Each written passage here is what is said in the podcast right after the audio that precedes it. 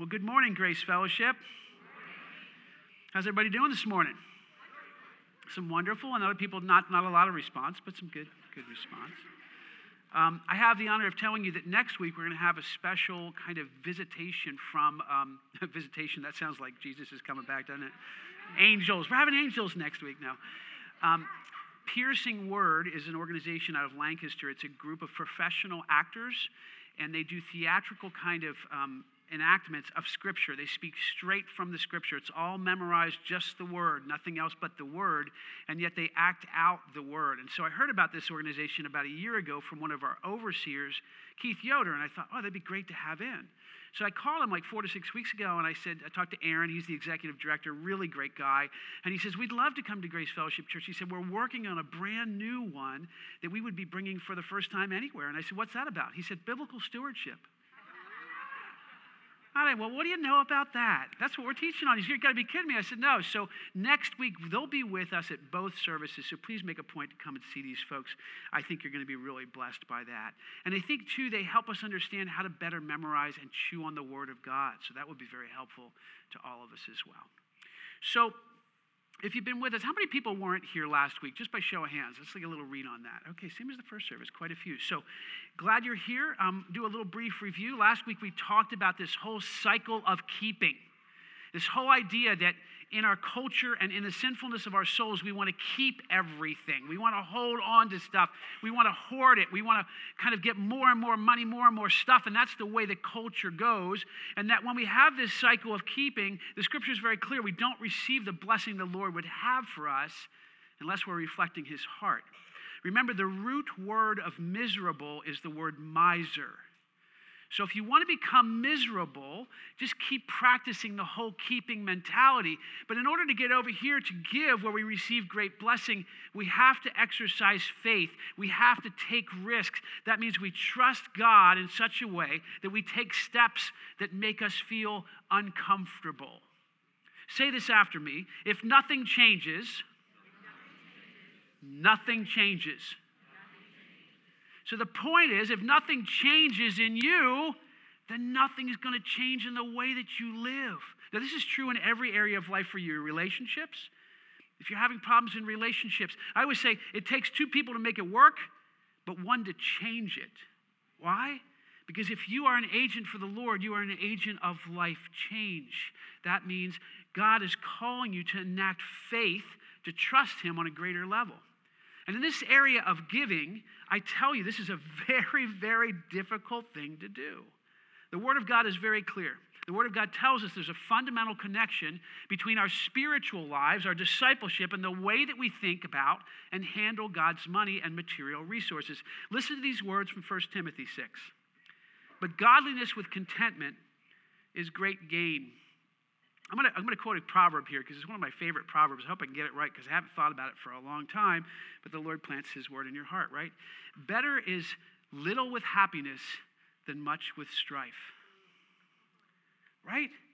Better is little with happiness than much with strife. You know, many people who talk about their early days of marriage go, you know, we were far happier when we had nothing. This isn't that apartment, and we didn't hardly have anything. We had like, you know, four forks and a pot, and, and you know what? But we had each other, and we had the Lord. And then somehow we got consumed by stuff. So listen, godliness with contentment is great gain, for we brought nothing into the world, and we can take nothing out of it. Anybody come into the world with money in your hand? Uh, that would be bizarre, but, but if we had food or clothing, we will be content with that. Listen, those who want to get rich fall into a temptation and a trap and into many foolish and harmful desires that plunge people into ruin and destruction. I mean, do you hear these words? Foolish, harmful, ruin, destruction. For the love of money, not money, but the love of money is the root of all kinds of evil. Some people, eager for money, have wandered from the faith and pierced themselves with many griefs. Now, I want you to know something. In this culture, the prevailing attitude is a love for money and stuff. So if you're in this culture and you don't have a love for money and stuff, you stand out like a star. I pray that's true about you. But here's the truth sometimes it's not true about me. I get sucked in. But listen to what verse 11 says. But you, people of God, flee from all this and pursue righteousness, godliness, faith, love, endurance, and gentleness. Fight the good fight of faith. See, folks, it's not about money, it's about the love of God, it's about the heart of the Father. It's about asking the question God, what has my heart? This series about fleeing from the idolatrous and materialistic ways of this world and this culture and choosing to follow Jesus and fighting the good fight of faith. So, this whole idea of moving from one posture to the other is what God is asking us to embrace in Him. Faith needs to be exercised. Now, last week, I talked about the tithing principle, not the law. Okay? The principle is this if you really want to trust God to give generously, if you really want to get started in this, the tithe or a tenth of your income is a place to start. It's not a ceiling, it's a starting place. Now, for some of us, we go, that's crazy. I mean, a tenth of my income. I understand that. I really do. Personally, I do. But once you start to trust God in this way, you start to get giddy about giving you start experiencing the joy that there is in understanding that this is all God's anyway. And when you get to participate in what Jesus is doing, the joy is amazing.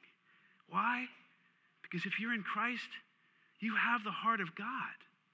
And you see, when you respond to Jesus in that way, your heart kind of wells up the scripture says here in Malachi 3 bring the whole tithe into the storehouse, that there may be food in my house.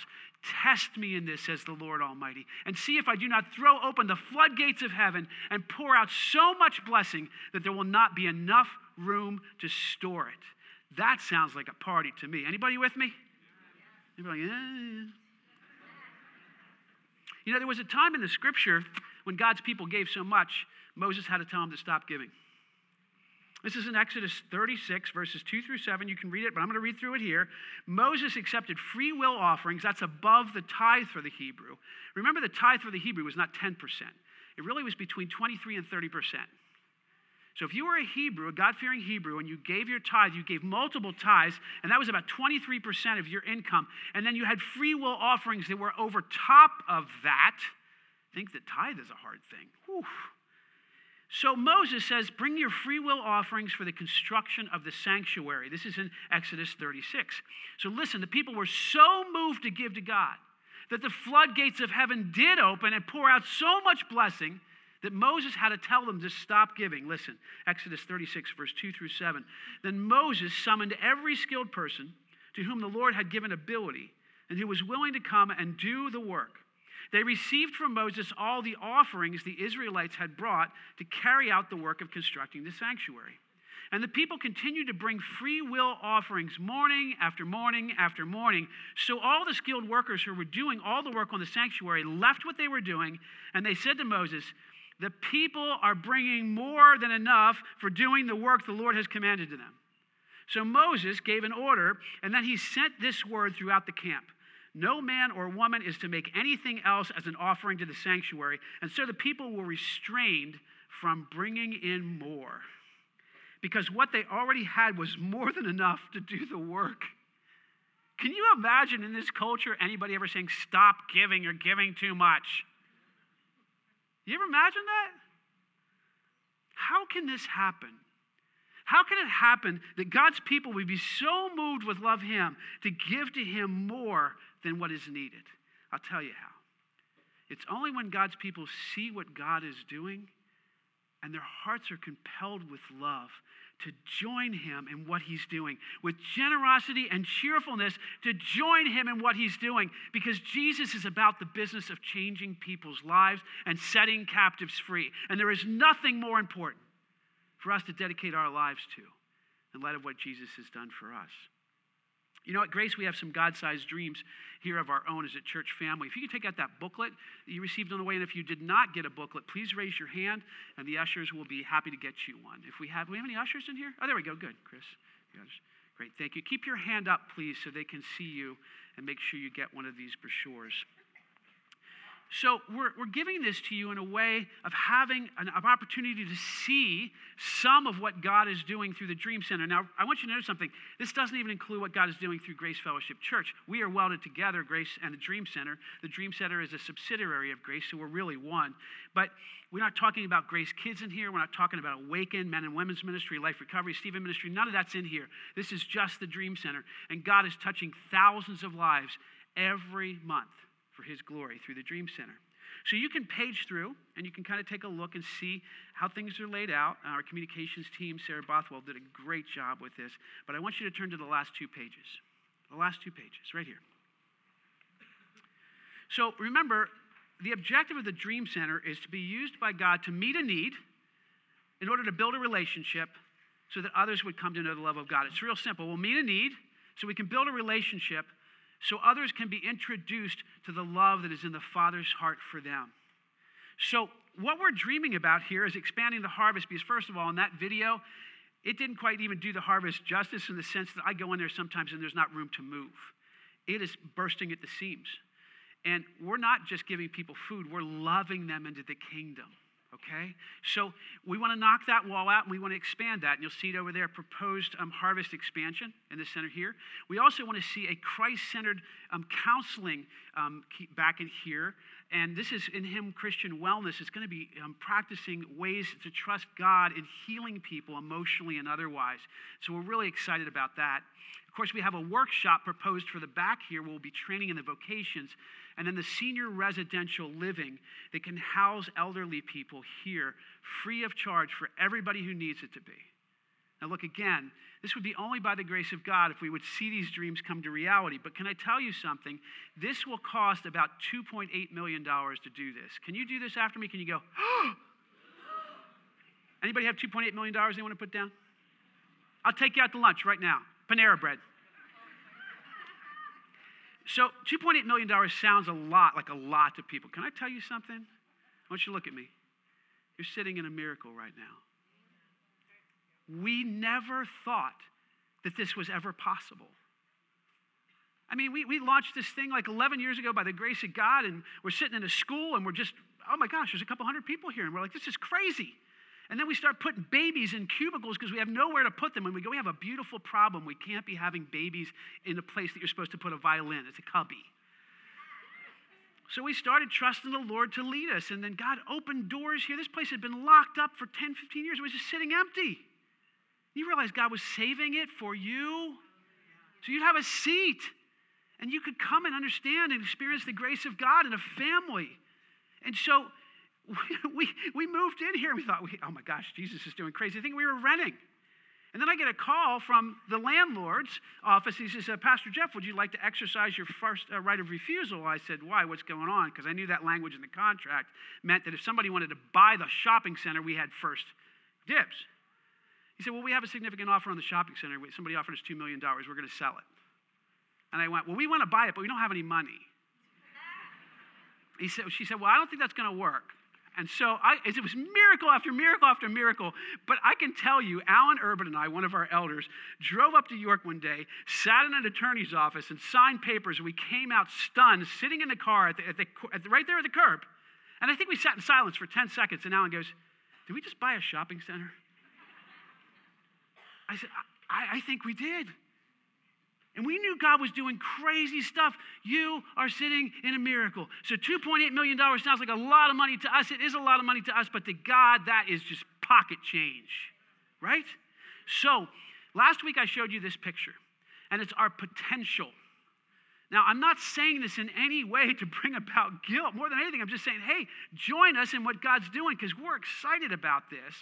There's 722 giving units at Grace, which means families or individuals that give. And, and when we look at the average demographic for this area, an average salary for Southern York County is about $60,000 annually. That's for a family. And so down in Maryland, it goes up a whole lot. But if you take that $60,000 and you multiply it by 722 for a tithe, $6,000, a tenth, that amount is $4,332,000. Can I tell you the difference between our current giving and what we could be experiencing is the exact amount of money in one year that we could knock this thing out for the glory of God. Amen? Amen. Amen. So, some of us are excited. We're like, I'm not clapping for that one. so, all I'm saying is that we want you to trust God to guide you in your giving. Tithing is a principle, it's not a law. It's not going to change the way that God loves you. God's love for you is not based on anything you've done, more or less anything you haven't done. It's based on what Jesus did for you on the cross. You got to get that in your heart and in your head. Your giving is a response to His grace. Your giving is an overflow of your love back to Him. And that's the way that we, we live together in this. So we have a special offering in two weeks, February 16th, where we're asking you to bring a first fruits offering to God. That could be one of two things. It could be a one time over and above gift, it could be the beginning of you starting a new giving trend, and it can be both. For the Smith family, it's both. And can I tell you, Tracy and I have been stretched more in this area in the last couple months as I've been preparing for this. She comes to me, she says, We're doing what? I think we're going to do that. She's like, Yeah, do it anyway. We're just going to waste it. And, and we've been getting giddy for giving, like in crazy ways. So I just want you to understand this is what we're inviting you to, and we're very excited that God can do amazing things through us. So we're going to continue today in our series um, that we've been in, and we're going to talk about some of the ways to trust God to break free from the bondage of this idolatrous and materialistic culture. Would you be kind enough to join me as I pray? Lord Jesus, we thank you for all that you've entrusted to us. We seek your will considering, concerning all of your resource. And we ask now that you would break the chains that bind us to the things of this world, that we would be free and that you would be more clearly glorified in our midst. We ask now for a hedge of protection over our hearts and our minds. Protect us from the deceptions of the evil one, for they are many in this area. Help us only to hear your voice and to trust and obey. For there is simply no better way to be happy in you, Lord. We thank you for your love for us. We pray this all in Jesus' precious name. Amen. Well, if you want to look to your bulletin, you'll see inside the front cover of the bulletin, not the handout, not the Dream Center brochure, but your bulletin, um, the keys. And remember, we're signing off on these together um, and the 16th and the 23rd on a big kind of thing that's going to go on the wall. Remember, we did the Peacemakers Pledge. So we declared that we are a peacemaking church. And through this one, we are declaring that we are a generous church. When you sign that, you're not committing to giving any amount at all. All you're doing is committing to these principles that are from God's word. And the first one is this God owns everything. Can you say that after me? We're just his money managers. The scripture says the Lord, the earth is the Lord's and everything in it, everything you own, you are going to leave behind. It's just on loan to you. The question is, what will you do with it? But God owns it all. Key two, our hearts always go where we put God's money. Can you say that with me? Our hearts always go where we put God's money. What does that mean? That means wherever you put God's money, your affection is going to become clear for that. So if you put a lot of money into the stock market, you are going to pay a lot of attention to the stock market. Why? You're vested if you put a lot of money into something else, cars, your heart and your affection is going to be for cars. But if you put God's money into the kingdom, your heart and your affection is going to follow for the Lord. Key three heaven and the new earth, not our present one, is our home. Can you say this? I'm not home yet. I'm not home yet. Our citizenship is heaven. So we're to live as this this place is just passing through here have to accumulate all this stuff. It would be silly to go on a one month journey to somewhere else in the world and furnish your entire hotel room with expensive goods. It'd be crazy. Why? Because it's just temporary. This place is just temporary. Key four, we should live not for the dot, that's this life, but for the line that goes on for eternity. We should invest God's resources in things that are eternal, primarily people's souls. So today, we talk about key five Giving is the only antidote to the idolatry and bondage of materialism. Listen to this verse from 1 Timothy 6. Command those who are rich in this present world, by the way, that's us. I made that point in week one and two. If you are in this auditorium, you are rich. Now, some of you are going, No, I'm not. Go back and listen to the message. You'll know you're rich. In comparison to the rest of the world, we are very, very, very affluent. Command those who are rich in this present world to be generous and willing to share. In this way, they will take hold of the life that is truly life. What is God saying here? He says, okay, who, who's he talking to? The rich. That's us. What's he telling us? He's saying, give generously for the cause of my kingdom. Why is he telling us to give? Because he wants us to have life and life abundantly. He wants us to have what's truly life, not what is the false life. Now, listen to what I'm saying here. First and foremost, giving is the good life. Say that after me. Giving is the good life. But here's what you need to understand there is a life that is offered you here that is not truly life. There is a way that seems right to man, but in the end leads to death. But Jesus says, I have come that you have life and life abundantly. I want you to have the life that is truly life. And for so many of us, the great American dream has turned into the great American nightmare. Now, look, I'm not saying that I'm against free enterprise. I actually love the way our country is structured in that way. I think our founding mothers and fathers, so many of them loved God passionately. And they put in place a system that would allow for business to grow and people to flourish. But can I tell you something that was in their hearts? It's a word called philanthropy. If you go back and look at any of our founding mothers and fathers, you will know in their hearts that they saw an increase in their income as an opportunity to give more away. And can I tell you something? They didn't see the government as the social justice mechanism in the culture. You know what they saw as the social justice arm? Us, the church.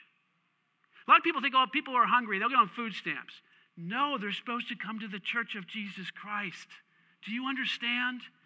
So that we can give them food and give them food that lasts forever. We can help lead them and introduce them to Jesus. That's what the church's job is called to do. But our founding fathers and mothers, they held philanthropy and giving in high regard. Why? They did not want to become engrossed with their stuff and they did not want to be married to money and stuff. Now, some were, but the prevailing attitude was that's not a good thing. I want you to listen to some of these statistics, and I want you to keep in mind that I've done my research on these. Some of them sound outlandish but they're true. You know how many items the average American household contains? 300,000 items. Now, some of you are going, that's impossible. Okay, go home, open your junk drawer, and start counting. then go from there to your closet and start pulling out item after. I did this in my home this week because I didn't believe that statistic. Some of you will find thousands of things in your junk drawers. Some of you will go into your basement. I think I got 100,000 in my basement. The average size of the American home has tripled in the last 50 years. 50 years ago, on average, families and people lived in one third of the space that we now live in. We have doubled our living space. The, I mean, tripled our living space. The fastest growing segment of American commercial real estate is rental offsite mini storage. I'm serious. The U.S. has over 50,000 storage facilities, more than five times the number of Starbucks. There's a Starbucks around every corner, is there not? And yet there are five times more rental offsite mini storage facilities. I'm not talking units, I'm talking facilities than there are Starbucks. There is currently 7.3 square square feet of storage space for every man, woman, and child in the whole of the nation. Listen to me. We could take every man, child, and woman in the entire nation and put them under the roof of an existing mini self storage facility. And we would all be standing under these roofs at the same time. The average 10 year old owns 238 toys and plays only with 12. And that would be the box included. Only 3.1 of the world's children live in America. Only 3.1% but they own 40% of the toys globally. The average American woman owns 30 outfits, one for every day of the month. In 1930, the average woman owned only nine. The average American family spends over $2,000 a year on clothing while throwing away 65 pounds of good clothes. Nearly half of all American households don't save any money at all. Reports indicate that we consume twice as many goods as we did 50 years ago. Americans spend more on shoes, jewelry, and watches, $100 billion on shoes, jewelry, and watches, than they do on higher education. Shopping malls outnumber schools. 93% of teenage girls rank shopping as their all time favorite pastime. The average American woman spends eight years of her life shopping. Over the course of your lifetime, we will each spend on average 3,680 hours or 153 days searching for misplaced items. Why? Because you have 300,000 of them. Research shows that you lose up to nine items per day. I lost nine just this morning, I can guarantee you. Or you will lose 198,743 items in your lifetime. Do you want to spend your time looking for lost stuff? Do you like that? Get rid of it. Americans spend $1.2 trillion annually on non essential goods. In other words, we spend $1.2 trillion on things we do not need. These numbers paint a jarring picture of excessive spending and overconsumption and unnecessary accumulation. And if you think you are slipping away from this culture in this regard, think again. This temptation for us to become materialistic and married to our stuff is rife among us.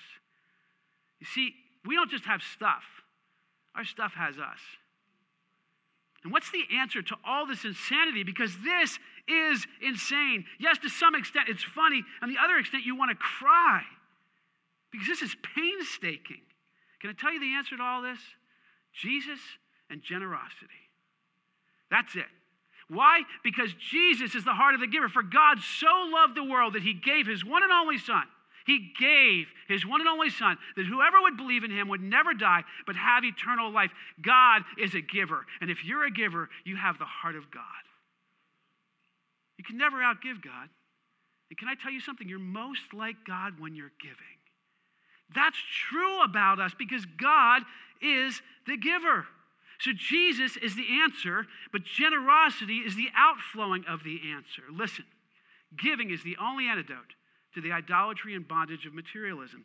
I'm going to revisit a picture in Luke 18. It's the rich young, ruler. We talked about this, I think, in week one. And I want to read through this again, and I'm going to take a look, different angle on it, okay? So if you want to follow Luke 18, verses 8 through 27. A certain ruler asked him, Good teacher, what must I do to inherit eternal life? Why do you call me good? Jesus answered. No one is good except God alone. Now, this is a little tongue in cheek on Jesus' part because he calls himself the Good Shepherd. He's saying to him, Hey, do you know who I am? Why do you call me good? He said, Because God's only good. Do you know that I'm God? Now, this, this guy doesn't. This guy doesn't because he, he just thinks he's a good teacher, like so many people in our culture. We call Jesus a good teacher, but Jesus did not leave room for that. Jesus said, I am the way, the truth, and the life. No one comes to the Father but by me. Look, if somebody says stuff like this, either one, they're crazy, crooked, or they're Lord. Those are the three options that you have when you deal with the person of Jesus Christ. Either you can say he's nuts, or you can say he's crooked, he's trying out to actually like shyster people, or you can fall on your face and call him Lord. But he did not leave you room to call him just a good teacher. You see, so this guy comes and says, Good teacher, what must I do? To, why do you call me good? No one is good except God. He said, Look, verse 20, you know the commandments.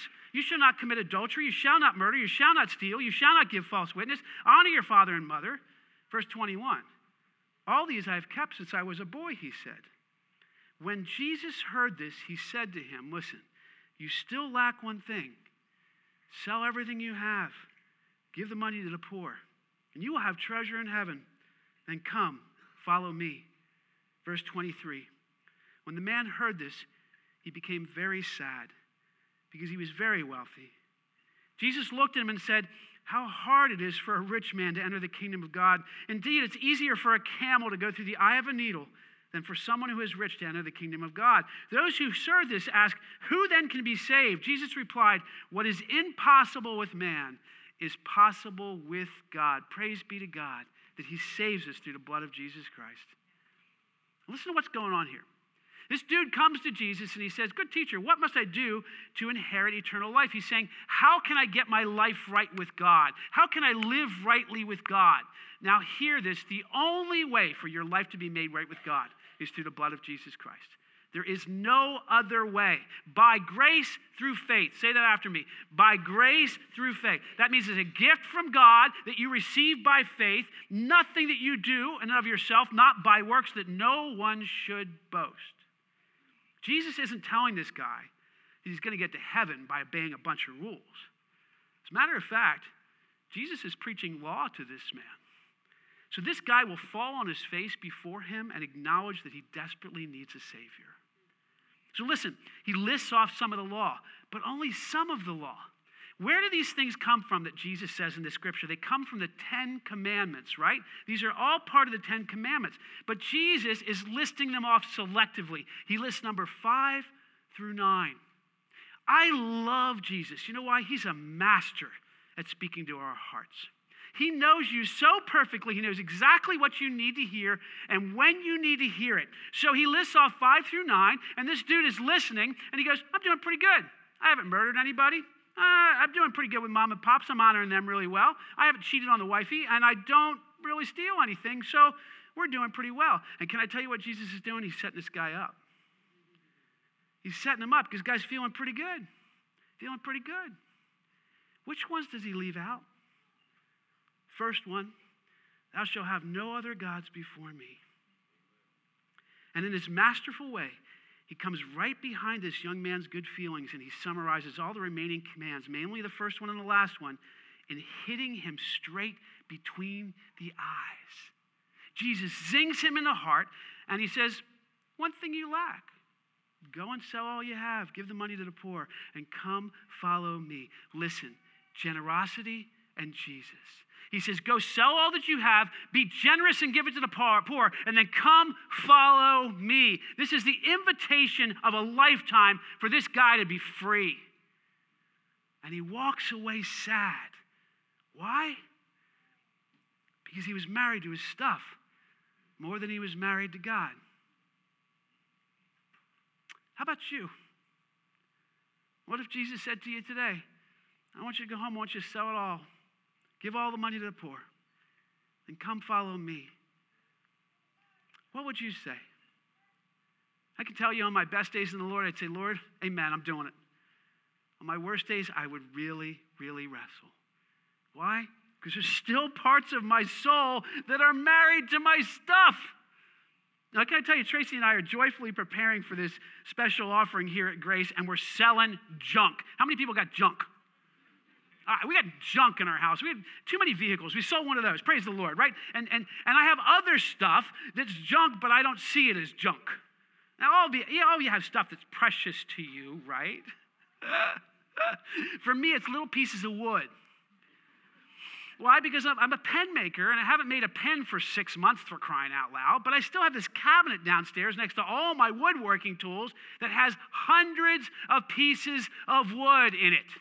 And some of this wood is extremely expensive wood. Can I tell you that a little piece like that, that's an inch square, I've paid 40 or $50 for a little piece like that. It's called Honduran rosewood burl, and it is the most exotic and rarest wood in the entire world. I have a personal relationship with the only distributor in the northern hemisphere of Honduran rosewood burl. Are you impressed?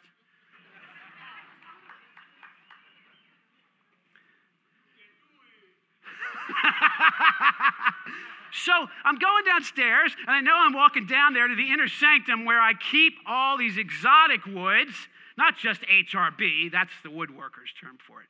Do you have any HRB? Yeah, I have some. You see, it's like, it's like a prestige thing, HRB. But I have Thuya burl. I have all these beautiful exotic burls down there. I have a $1,000 worth of wood in that one drawer. And God says, I want you to get rid of it. Well, I don't know, God. It's, it's, I like it. He's like, You're not doing anything with it, Jeff. Well, yeah, but I like looking at it.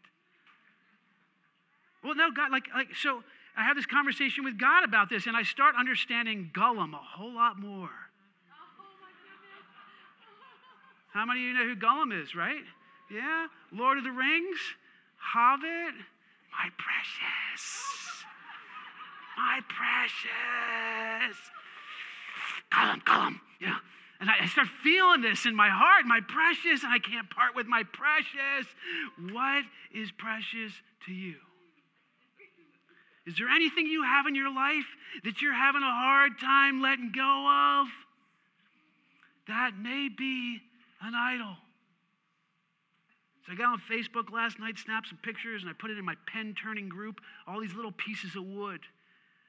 I talked to people that were just as addicted as I am. I just said, hey, look, you buy this stuff, it's going to a good cause. It's all going to my church. You want to buy it? And people are like, bam, bam, I'll buy it. Oh my gosh, I'm doing Rosewood Burl. Like they're freaking out over this stuff. And Jesus says, take that unrighteous mammon, that stuff that really belongs to me anyway, because I made all the trees, and use it for the purposes of my kingdom. That people would know the love of the Father's heart. Because that's the most important thing that people can ever know is the love of God the Father. And if we can just trust the Lord to use us in that way together, His kingdom will come, His will will be done to a greater extent right here on earth than it is in heaven. What has you? And are you willing to lay it on the altar for the glory of God? Because, folks, you're not taking it with you anyway. And it's just a bunch of junk. Some of you are like, how dare you call my sports car a piece of junk? It's going in the landfill, man. That's where it's going to end up someday. But God calls you to invest in the things that are eternal. Listen to some of the wealthiest and wisest people here. Actually, we're going to look at, actually, in the scripture, the wisest person before Jesus was Solomon. And he happened to be the wealthiest person on the face of the planet. And so um, we're going to take a look at some verses from Ecclesiastes because he was so wealthy, he actually realized that all of it was just a chasing after the wind. We're going to start in verse 10 and read through verse 15, and I want to give you some truths to hold on to here. Verse 10 Whoever loves money never has enough. Whoever loves wealth is never satisfied with their income. Truth. The more you have, the more you want. I'm going to say this, and you're going to say it after me. The more I have, the more I want. You see, he goes on to say, this too is meaningless. It doesn't really matter how much stuff you have. It says here in verse 11, as goods increase, so do those who consume them. Truth. The more you have, the more people who want to come and take it from you, including the government. Anybody say amen to that? So you make more money, guess what? The government takes more money. You make more money, guess what? It's hard to tell who your real friends are. Because as you make more money, there's people that want to be friends of yours for the wrong reasons. If you're dirt poor, you give all that you have to the poor and you make a friend, that friend is probably a much truer friend. Because they're not coming after you for your money and the stuff that you have. So the more you have, the more people want to come and take it away. He goes on to say, What benefit are they to the owners except to feast their eyes on them? The more you have, the more you realize it really does you no good. And Solomon realized that. He realized it was a chasing after the wind. Listen to verse 12. The sleep of a laborer is sweet, whether he eats little or much. But as for the rich, their abundance permits them no sleep at all. Listen, the more you have, the more you have to worry about the more you have to maintain, the more you have to take care of. Listen to verse 13. I have seen a grievous evil under the sun, wealth hoarded to the harm of its owner. Truth, the more you have, the more you can hurt yourself with what you have. Or wealth lost through some misfortune. The truth, the more you have, the more you have to lose. Verse 15 Everyone comes naked from their mother's womb, and as everyone comes, so they depart. They take nothing from their toil that they can carry in their hands. Truth, the more you have, the more you will leave behind. As the wealthiest man on earth, Solomon learned that affluence did not satisfy.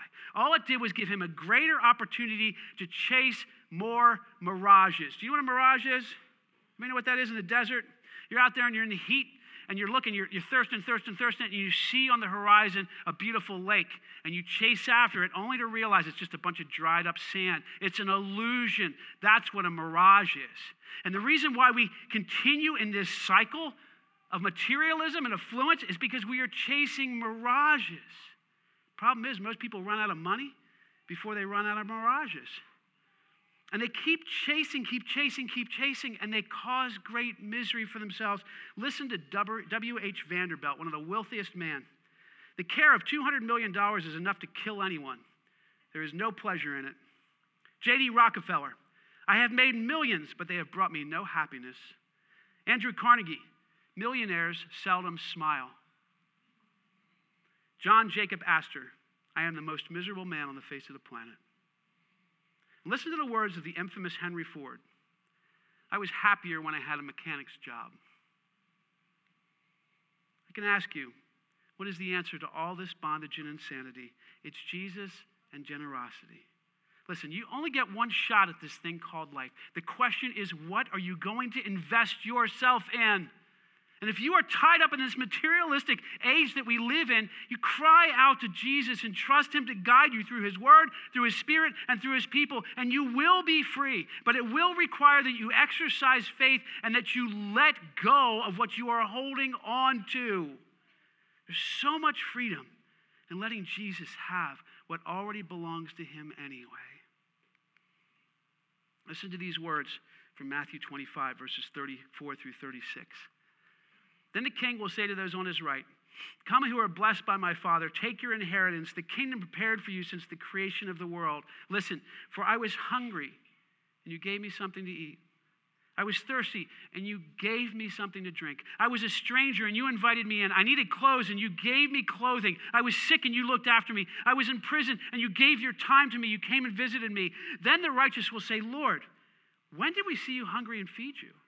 Or when thirsty and give you something to drink? When do we see you a stranger and invite you in, or needing clothes to clothe you? Or when do we see you sick or in prison and go and visit you? And the king will reply, Truly I tell you, whatever you did to one of the least of these, you've done unto me.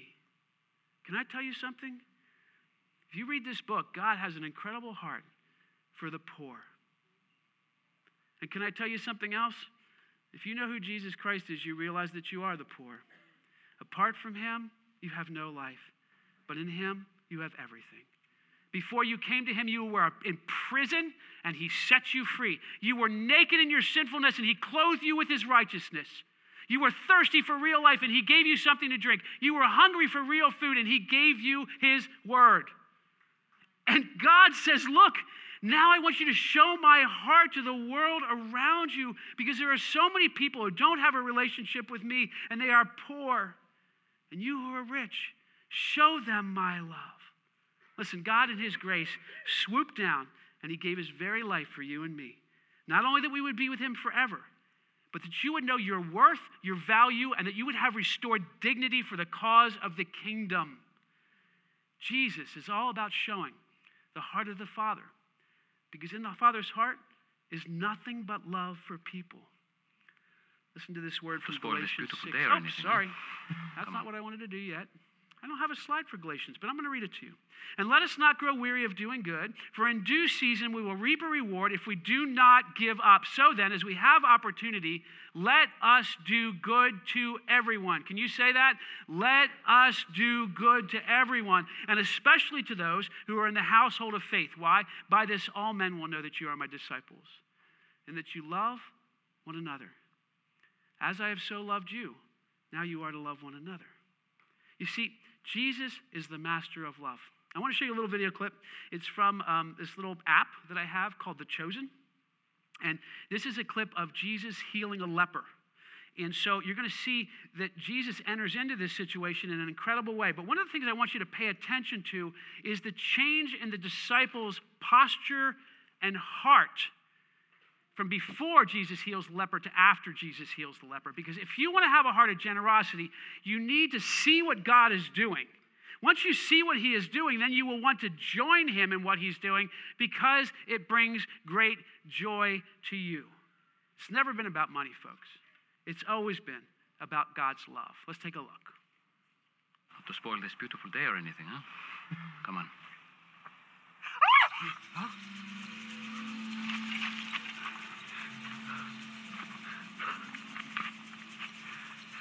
It's a leopard. Stay back. Cover your mouth. Don't breathe his air. Don't come any closer. It's okay, John. It's okay. Rabbi, Rabbi, Rabbi, you cannot. His disease, you.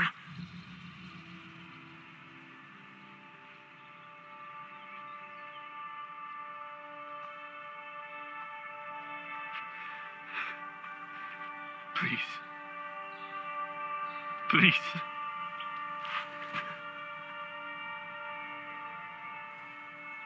Please don't turn away from me.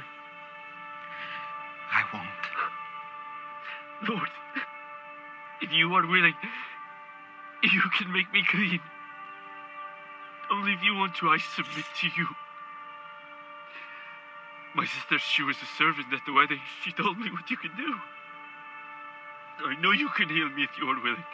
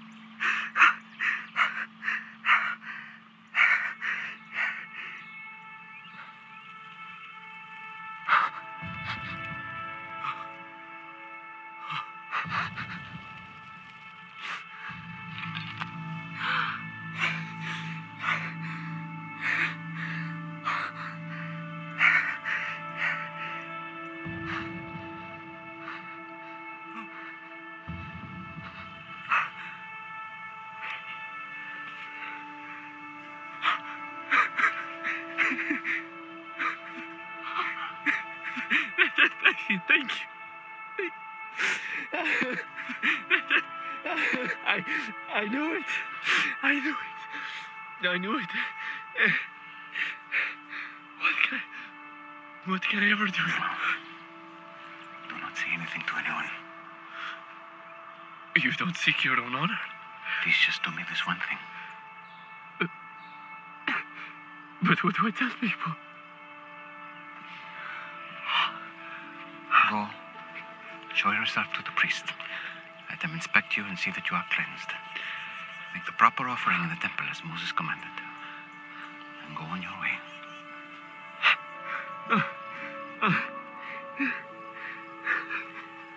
Who has an extra tunic? Just one of you, just one of you. That's enough.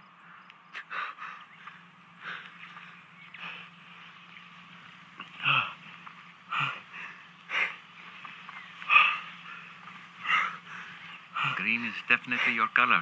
Oh. Not too shabby.